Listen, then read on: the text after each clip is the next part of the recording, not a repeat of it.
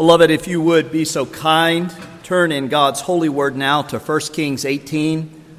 First Kings chapter eighteen, we'll be looking at verses twenty through forty. The showdown, who is the God who answers with fire? It is on, yes. Uh, by way of context, last week we saw that Elijah, who had been in hiding for three years, had been called out to show himself to Ahab. For Yahweh is about to show all in Israel who is the God who brings rain. Ahab greets Elijah in verse seventeen with these words, "Is that you, you troubler of Israel?" But Ahab is mistaken. It is not Elijah who is the troubler, but Ahab himself. For he has abandoned the commandments of God, and he has followed the gods of Baal. Elijah instructs Ahab in verse nineteen, "Now assemble all of Israel at Mount Carmel, all the men, the women, the children, the prophets of Baal, the prophets of Asherah, and let us meet at Carmel," which is, uh, by way of reminder, Baal's own backyard. So that sets up the context for us this morning as we look at verses twenty through forty. I don't know if I'm going to give enough time to verse forty, so I might save that for next week. This is a rather lengthy text, but that's the text there in verse forty, where Elijah, as the servant of the Lord in the Old Covenant, goes out and slays, literally, the enemies of God, as the prophet who functions in that theocracy of the Old Covenant. Next week I'll probably spend a little more time on that, but let's look now to chapter eighteen, beginning at verse twenty. Through forty, I will read the entirety of the text. This is God's holy and infallible word. Please give it every molecule of your being, all of your attention. "So Ahab sent to all the people of Israel and gathered the prophets together at Mount Carmel. And Elijah came near to all the people and said, 'How long will you go on limping?'" That is jumping, hobbling between two different opinions. "If the Lord Yahweh is God, follow him. But if Baal, then follow him." And the people did not answer him a word. "Then Elijah said to the people, 'I, even I only, am left, a prophet of the Lord Yahweh. But Baal's prophets are four hundred fifty men. Let two bulls be given to us, and let them choose one bull for themselves, and cut it in pieces, and lay it on the wood, but put no fire to it. And I will prepare the other bull, and lay it on the wood, and put no fire to it. And you call upon the name of your God, and I will call upon the name of the Lord Yahweh, the God who answers by fire. He is God.' And all the people answered, 'It is well spoken.'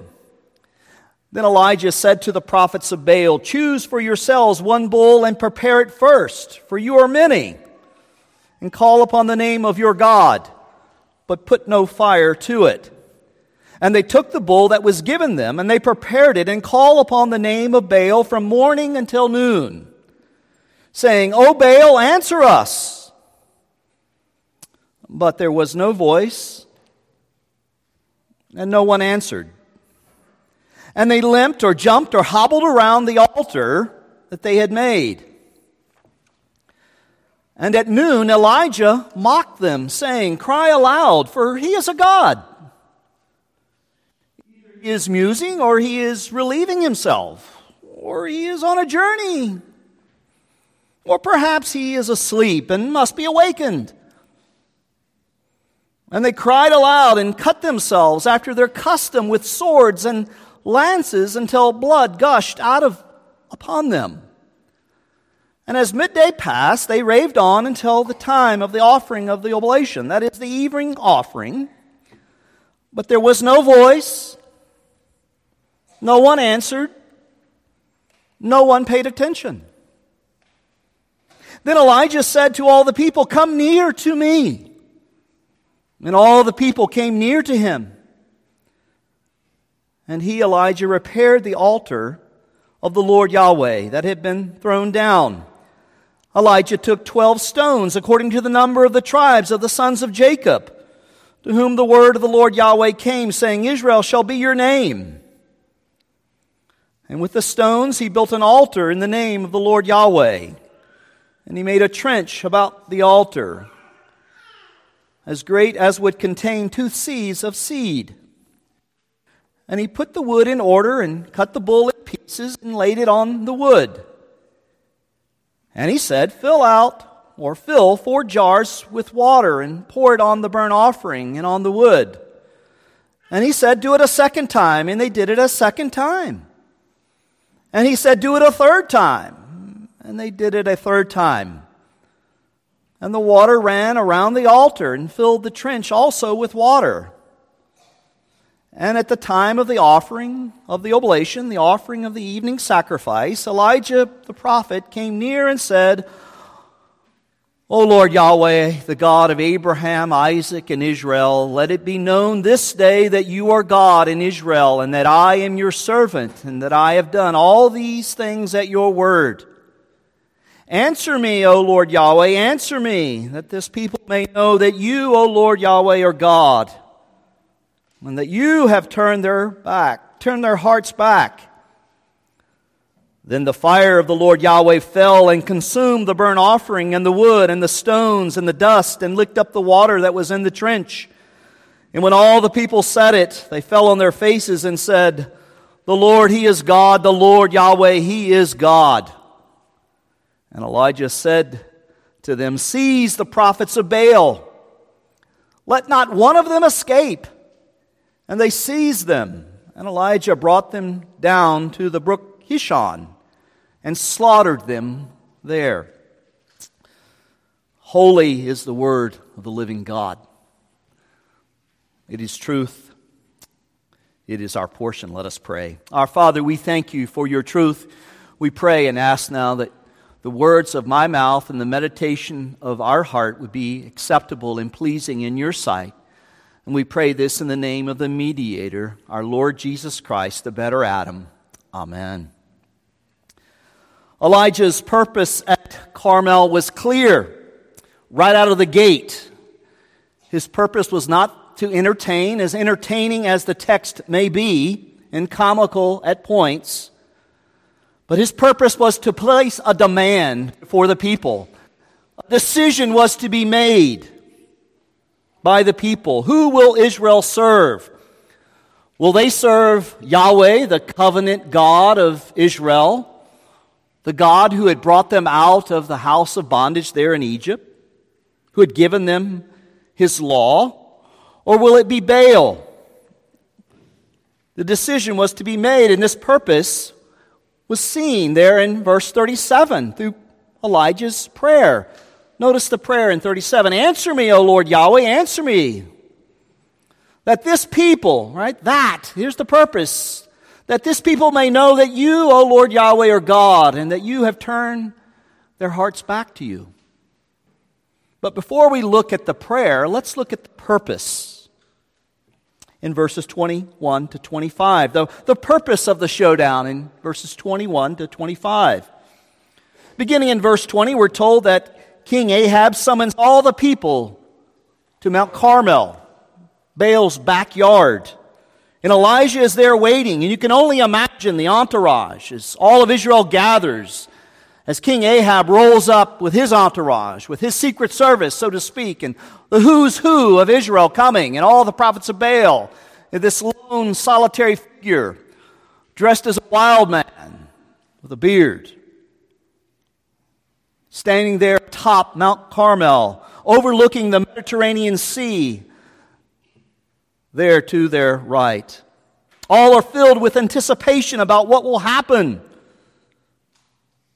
And Elijah wastes no time in drawing near and addressing the people. In verse twenty-one, how long will you go on limping? Did they have a physical problem? Was there something out of joint? Well, this word limping can also be translated hobbled. They're hobbling, they're limping, they're dancing, they're, they're hesitating between two opinions. If Yahweh is God, follow Him. But if Baal, then follow him. You see, the days of Israel's indifference are coming to an end. The, the trying to straddle the fence days are over. Elijah's message is plain, and it's simple and unambiguous and clear. You cannot worship Yahweh and Baal at the same time. They're mutually exclusive. You see, this decision is not an academic nor theological matter or theoretical matter, so to speak, detached from life. Nothing is more practical in all of life than who is the God you serve? Who is the God you will follow? You see, the who, the what one worships has consequences. Theology leads to discipleship. In the days of giving mere assent to Yahweh are over. It's time for decision. You've come to the valley of decision or the mountain of decision there at Carmel. It's time to fish or cut bait, as they say. Right? Joshua in Joshua twenty-four. As Joshua tells the people, there as he's getting ready to depart, and they're getting ready to set up the establishment there in Canaan. Get rid of the gods of your fathers that they worshipped beyond the Euphrates and in Egypt. And worship Yahweh. Choose for yourselves this day the one you will worship. As for me and my house, we will worship the Lord. It's time to make a decision. You see, no decision is a decision. You cannot remain ambivalent and indifferent. The decision will be made for you ultimately if you don't make it. As Jesus said in Matthew six, no one can serve two masters. He goes on, if you aren't with him, you are against him. It's a binary choice. It's a zero or a one. That's refreshing to me. I don't know about you in this day, in this malaise of gray.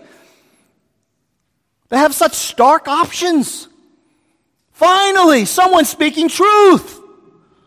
Finally, a voice of clairvoyance, a perspicuous voice. This can be understood. Yahweh or Baal? Jesus Christ or the world? Jesus Christ or whatever gods there are, the plethora of gods that we have all around us. Whom will you serve? Success, money, power, privilege. But notice the people. Crickets. Crickets. Yes.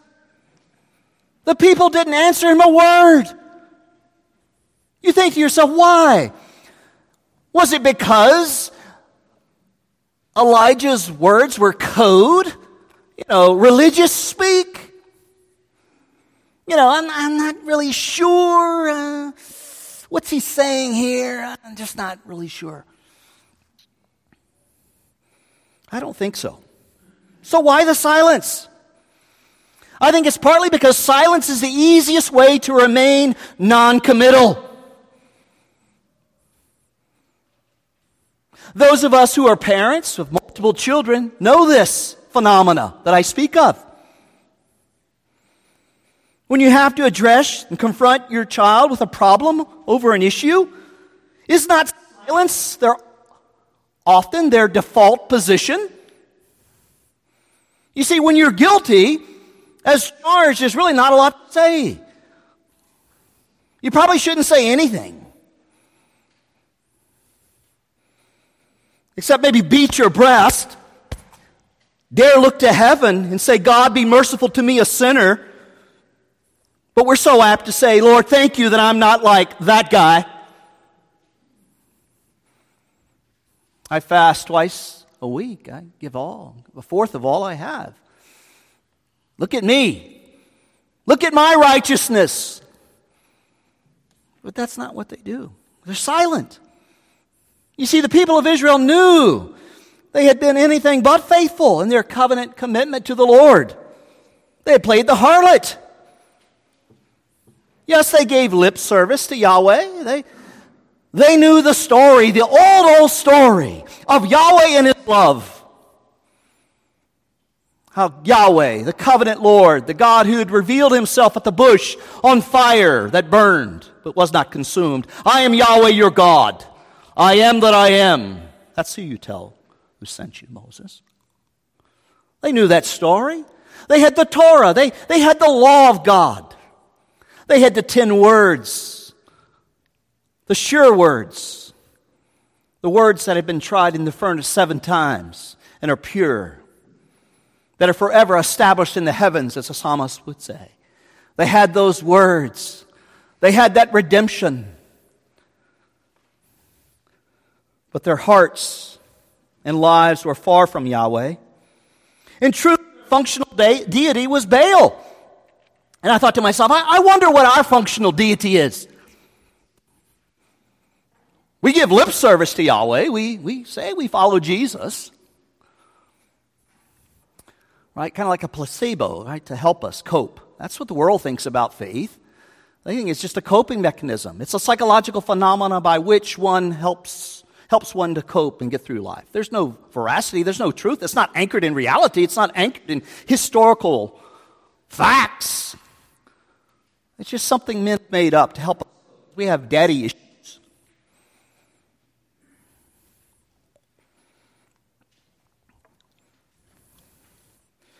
Now Elijah is calling upon the people to make a decision.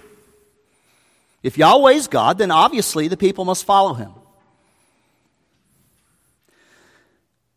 And I thought to myself, isn't it fascinating here that these people there in the ninth century B C in the visible church, because this is the visible church he's speaking to, how similar they are to us. They're not unlike us. They resemble many of us and many in our culture, in our postmodern times.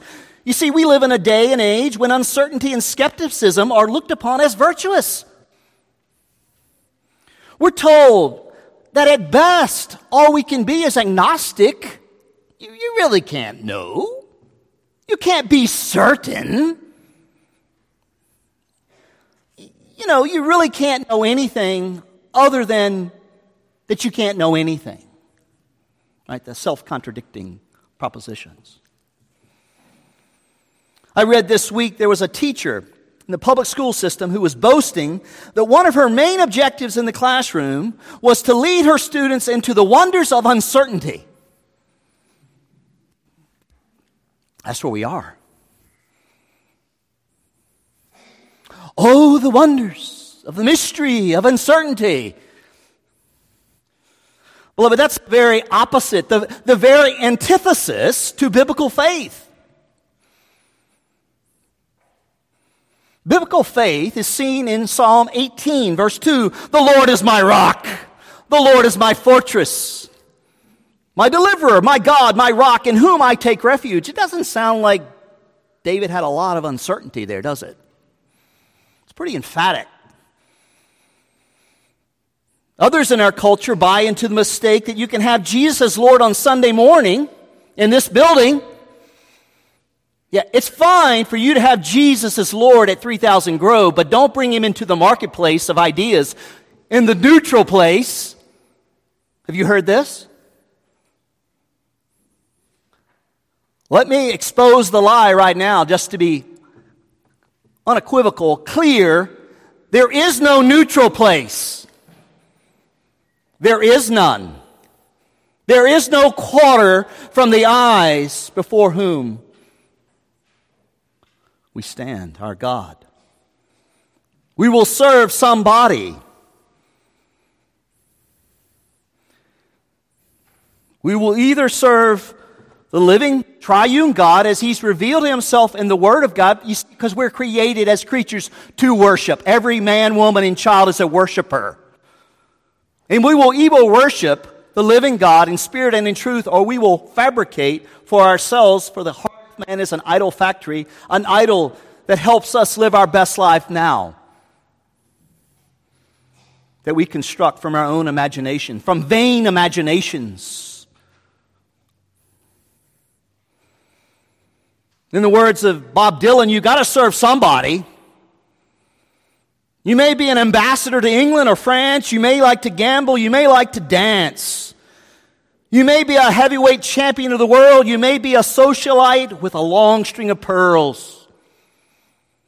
But you're going to have to serve somebody.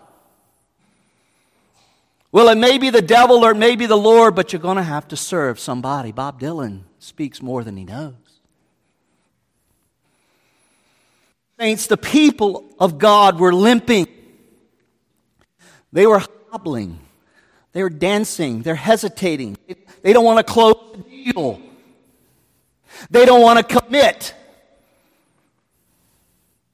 What they fail to understand, though, in doing so, in hesitating, in dancing, you are committing.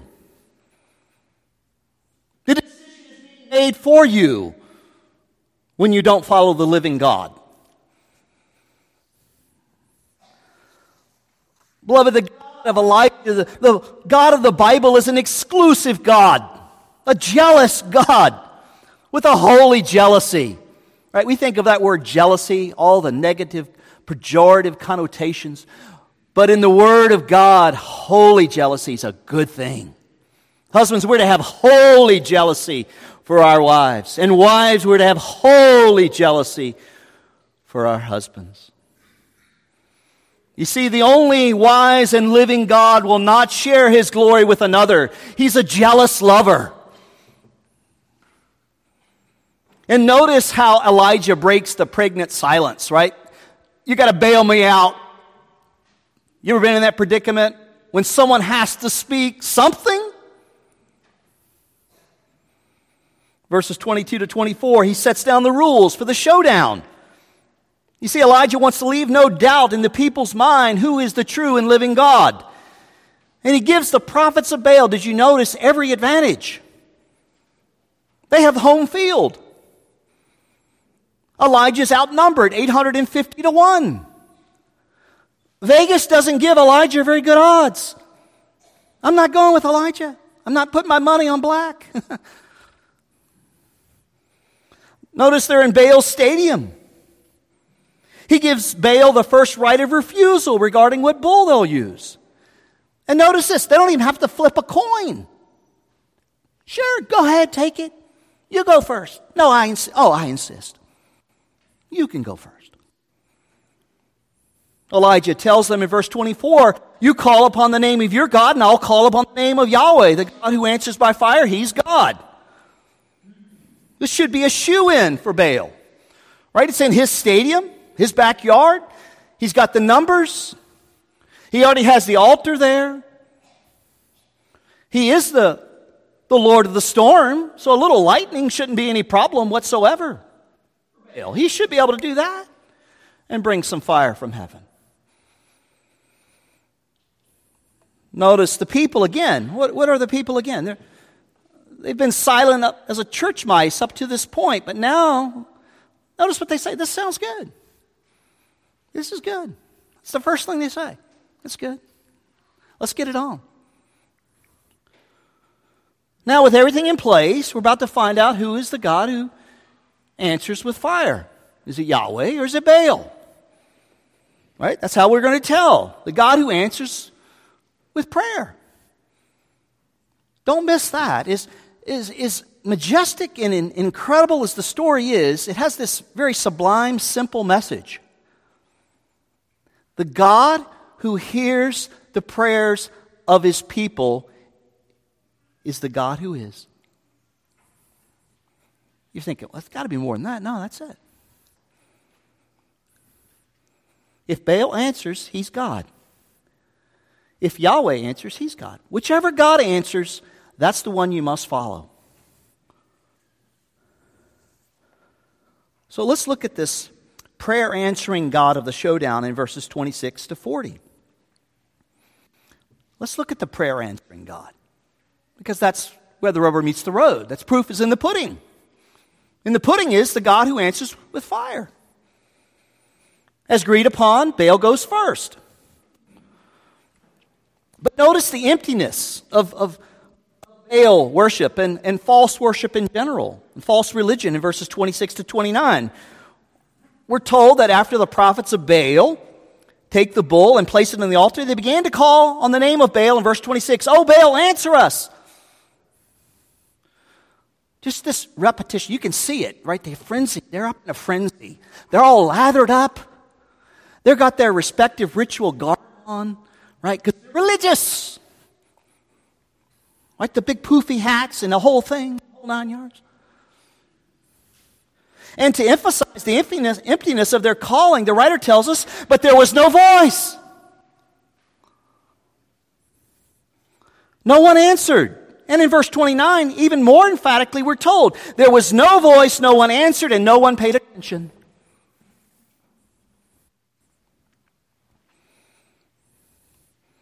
And while the episode in many ways is comical, in the end, I, I, I help to think, I, I think myself, it's, it's so sad though, isn't it? Right? When we look upon the masses of people who don't follow Jesus. It's like watching one of those old videos, you know, general, uh, National Geographic, people in India. Just, I know some of us have been to India. And you see the masses of people and just how religious they are. It colors everything that they do, everything they follow, everything that they think, where they'll bathe, where they won't bathe, what they eat, what they don't eat. Right? It's it's just religiosity. Just millions and millions of people perishing with without hope, with, without God in the world. And, and we can sit here, we can laugh at the mockery that we're going to look at in just a moment, but if we step back for it, we step right back and we see, God, give us your heart. Give us your heart, God. To see the masses, the people who are going to step into a Christless eternity, where the worm is not quenched and the fire does not go out. Yes, that's true. It's everlasting fire. The same word that describes heaven is used to describe hell, where the wrath of God will be meted out perfectly with holy justice on those who know not God and know not Jesus Christ.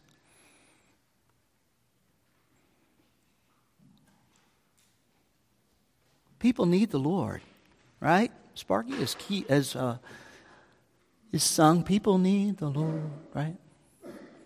At the end of hopeless dreams, people need the Lord, right? The masses. It should drive us to weep. But this silence is telling, right? Even amidst all that's going on, the silence of God's people. And the lack of response to the prophets of Baal illustrates for us exactly what the psalmist says in Psalm one thirty-five.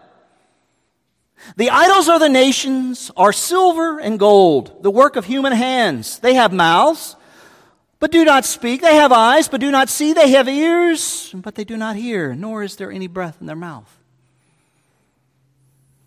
Oh, the folly of idolatry. And you notice how long the, the worship service was. From morning, early morning till noon. But it was to no avail. It went on for hours. They were wasting their breath and they were wasting their time. You see, a long prayer does not mean a better prayer. There's the application for us. You pray lengthy prayers. Well, good for you. They prayed lengthy prayers. But it doesn't matter, particularly if the God you're praying to doesn't exist, is the wrong God. Better said, right? As Miles reminded me, behind every idol, every idol there's demonic forces and powers. You're enslaved, people, if you don't worship Jesus Christ. You're under the domain and the reign of the kingdom of darkness, the ruler, the prince of the power of the air, who has blinded your minds in unbelief. That's why when you hear the gospel, it's like Charlie Brown's teacher. Wah, wah, wah, wah. You don't hear it because you don't have ears to hear, because the Spirit of God has not circumcised your ears to hear it. Just like mine were. I sat where you sat many years as a young man. Hearing but not listening.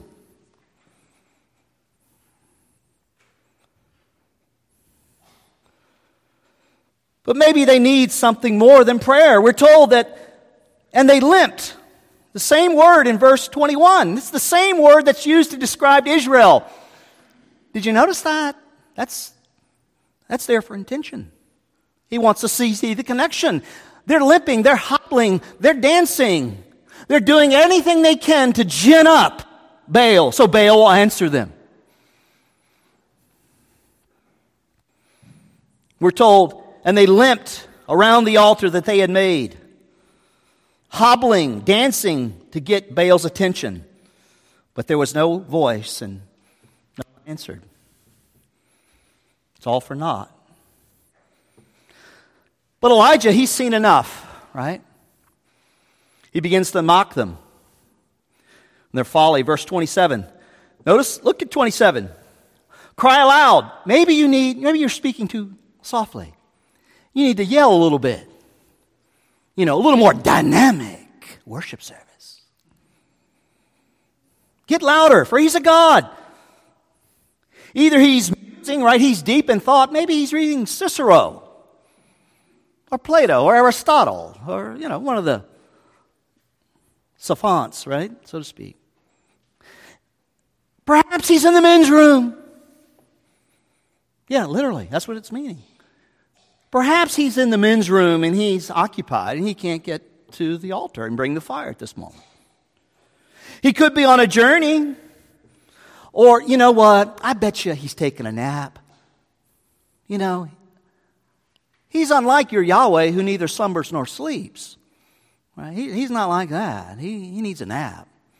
Isn't it interesting? No, let's just stop. Let's just step back a moment. Isn't it interesting how when we come, we make these idols, they're so much like us. They, they look like us in all of our foibles and our, our failings. Like, isn't that amazing? Like Greek mythology, it's amazing how many of the gods resemble us. But Elijah's doing this to expose the utter uselessness of Baal. He, he pulls back the curtain, right? He's like Toto in The Wizard of Oz. Remember that scene with Toto standing there with the with the characters, the protagonists, right? Dorothy. And Toto gets away from her and goes over and starts yanking on the, the curtain. And lo and behold, behind the curtain is just an old man, crotchety man, bent over with some computer graphics and a microphone. Exposed. That's Elijah. It's to expose. Every sermon at its heart should expose the idolatry that is the human heart, fallen in Adam.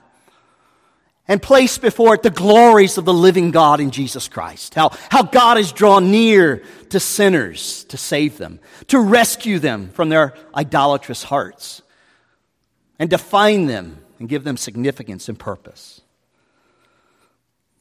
But in contrast to the no-show Baal, the God of Elijah never tires, right? He, he's not weary. Again, though, the silence is deafening. The prophets of Baal are told, verse twenty-eight, and they cried aloud and cut themselves, right? If you can't be loud enough, you can't do enough dancing, you start to bring out swords and you start to mute yourself. People, people are still doing this today. You know this, right? You've seen those uh, Muslim Arabic funerals in the Middle East? They go around, they start hitting themselves, and then blood starts to perfuse just to try to mediate, some, to manipulate, somehow to appease, to propitiate Allah, the false god of Islam.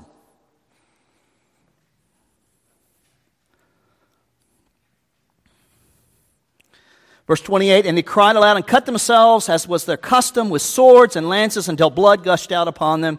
You see, friends, false gods require your blood. The living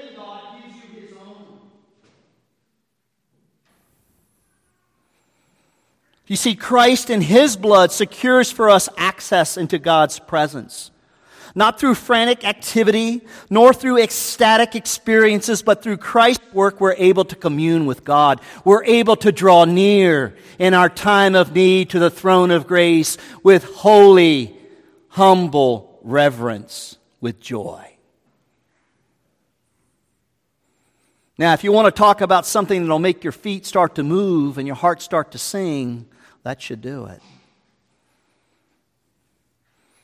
You see, beloved, Bo, when you're serving a false god, you're always having to perform, always trying to merit their blessing through religious activity. You're always seeking to make a deal. I wonder how many of us are making deals with God on a daily basis in our own lives.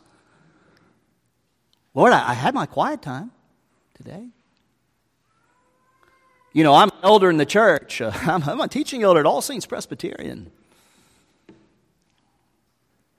Trying to manipulate him, trying to leverage our good works to get him to answer our request. Well, you know, I, I'm just outstanding. I'm all that.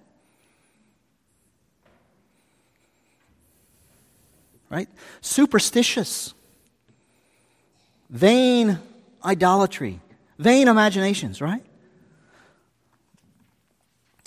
But in contrast to the craziness and emptiness of idolatry and false worship, we see the simple, now not simplistic, sublime power of biblical prayer. Elijah in verse thirty calls all the people to come near.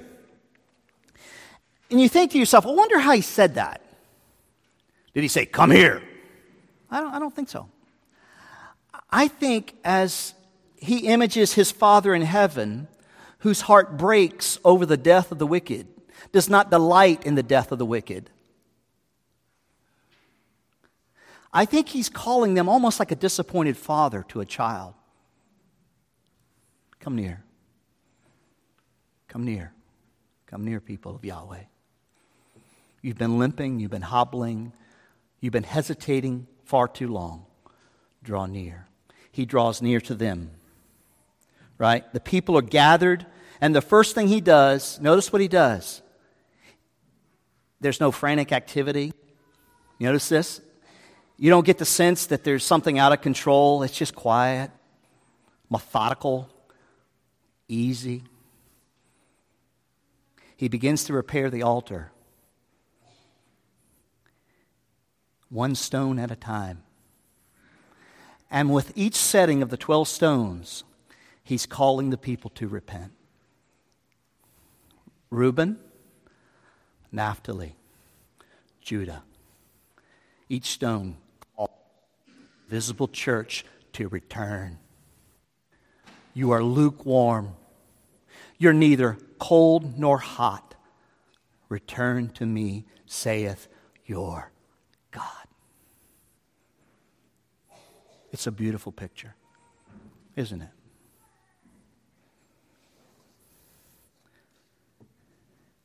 Once the altar's finished and the wood and the bull are placed upon it, notice what Elijah does. He does the unthinkable.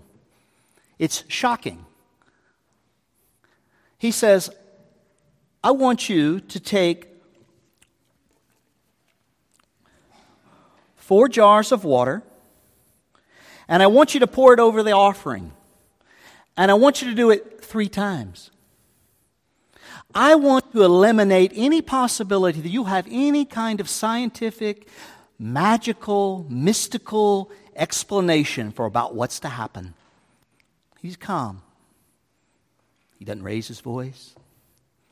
It's not the dynamic worship. It's just easy, quiet, sublime. Verse thirty-five, and the water ran around the altar and filled the trench with water. And then notice the simplicity of the prayer. O Lord, Yahweh, the God of Abraham, verses thirty-six to thirty-seven, Isaac and Israel, let it be known this day that you are God in Israel, that I am your servant, and that I have done all these things at your word. Answer me, O Lord, answer me, that this people may know, O Lord, you are God, and that you have turned their hearts back. Did the people turn their hearts back? Who turns the hearts of God's people back? God does. God turns the hearts of the people back in His mercy. In His mercy, He grants repentance to His people. The minions of Baal called upon Baal early morning till late, and there was no voice, there was no answer, and no one paid attention. But here's Elijah not yelling. There are no pyrotechnics. No manipulating God, right? Even Luther fell to that trap. fifteen seventeen. In Rome, climbing stairs, thinking somehow he's going to merit God's favor. The church at one time was selling and dealt. Do that now. Not mistaken. Pastor Sloan can correct me. Buying merit to secure favor in heaven. I'll climb these steps. I'll eat charred glass. I'll walk on hot coals. I'll do whatever. I'll have quiet time. I'll serve as a deacon. I'll serve as an elder. I'll sit on the front pew. I'll sit on the back pew. I'll sit in the balcony. God, I'll do it. I'll do whatever. Bartering with God. Manipulating God. Sticking carrot with God, right? Beloved, you've done this. This is in the heart of man. I know you've done this because I've done it. The propensity of my heart is to continue to do it until I'm set free, till the fetters are broken, and I'm liberated to walk in the freedom of the Son of God who loved me and gave himself for me. You see, this is the heart. We're all religious by nature. We're all seeking to gin up God to answer. But with clarity and simplicity, he prays to his Father in heaven. Right? Elijah's pointing forward to Jesus in Matthew six. When you pray, don't heap up empty phrases. Don't try to impress me. Or the guy beside you or the woman in front of you, like the idolaters. For they think they will be heard for their many words. Do not be like them, for your Father knows what you need before you ask. You know why you don't have to? Because he is there and he is not silent. He's real. The prophets of Baal had every advantage. Home field, prayed longer, had dynamic worship, but in the end it doesn't matter. The living God was not impressed. You cannot barter nor manipulate him. Those who would worship him must worship him in spirit and in truth. And that is revealed ultimately in Jesus Christ, God's final word in these last days. He's revealed himself. So what happens? Verse thirty-eight, very simply, what happens? It's almost anticlimactic. You knew that what's going to happen. Of course, what's going to happen? The fire falls. Notice what it consumes. Every stinking thing there. The bull, the stones, the water, the dust, all that's left, you can imagine, is a crater. It's a crater that's left. And notice the people. They're no longer silent. They're no longer ambivalent. They're no longer hobbling. Uh, right? The decision's been made manifest. The silence ceases. And when the people saw it, they fell on their faces and said, "The Lord, he is God. The Lord, he is God." The fire fell because the living God heard the prayer of his child, his son Elijah. So let me conclude with this. Next week we'll look at the uh, the slaughtering, right? As as Yahweh's servant goes out and takes the sword. In the old covenant church, that's what they did. They took the sword and they slayed the enemies of God. You know what the new church does? The new covenant church? We slay our sin. We mortify it. We put it to death. Today is the day of salvation for the world. The doors of the ark are wide open because their story that we have here foreshadows another story of another hill, and a hill called Calvary, where the fire of God fell. This time on the holy Son of God, who exhausted the wrath of God for sinners. He who knew no sin became sin for us, that we in him might become the righteous of God. Beloved, we live in a day when you need to stop limping, hesitating, dancing, jumping, right? All the, the metaphor, all the picture there. If the Lord, he is God, serve him. If secularism is God, then serve it, right? Scientism, Islam, whatever religion, the plethora of gods, you serve them, but you can't serve Yahweh and these other gods. You can't. Today is the day of decision. Today is the day of salvation to all who believe. Let's pray and ask this blessing. Our Father, we thank you for your holy word. We pray and ask for the grace to repent. Lord, it's not just a mental challenge, a mental game by which we can will it, because we can't even will repentance. The Spirit of God must effectually unite us to Jesus Christ, who makes us willing and able to believe. It's all of God. from beginning to end. It's all monergistic. You, Lord God, are the author, the sustainer, and the finisher of our faith. We thank you that you who have begun this good work in us is faithful to bring it to completion in the day of Christ Jesus. Oh, Father, may we now, in light of that great truth, continue to work out our salvation with fear and trembling. For that day draweth nigh, for it is you who work to will within us. Amen.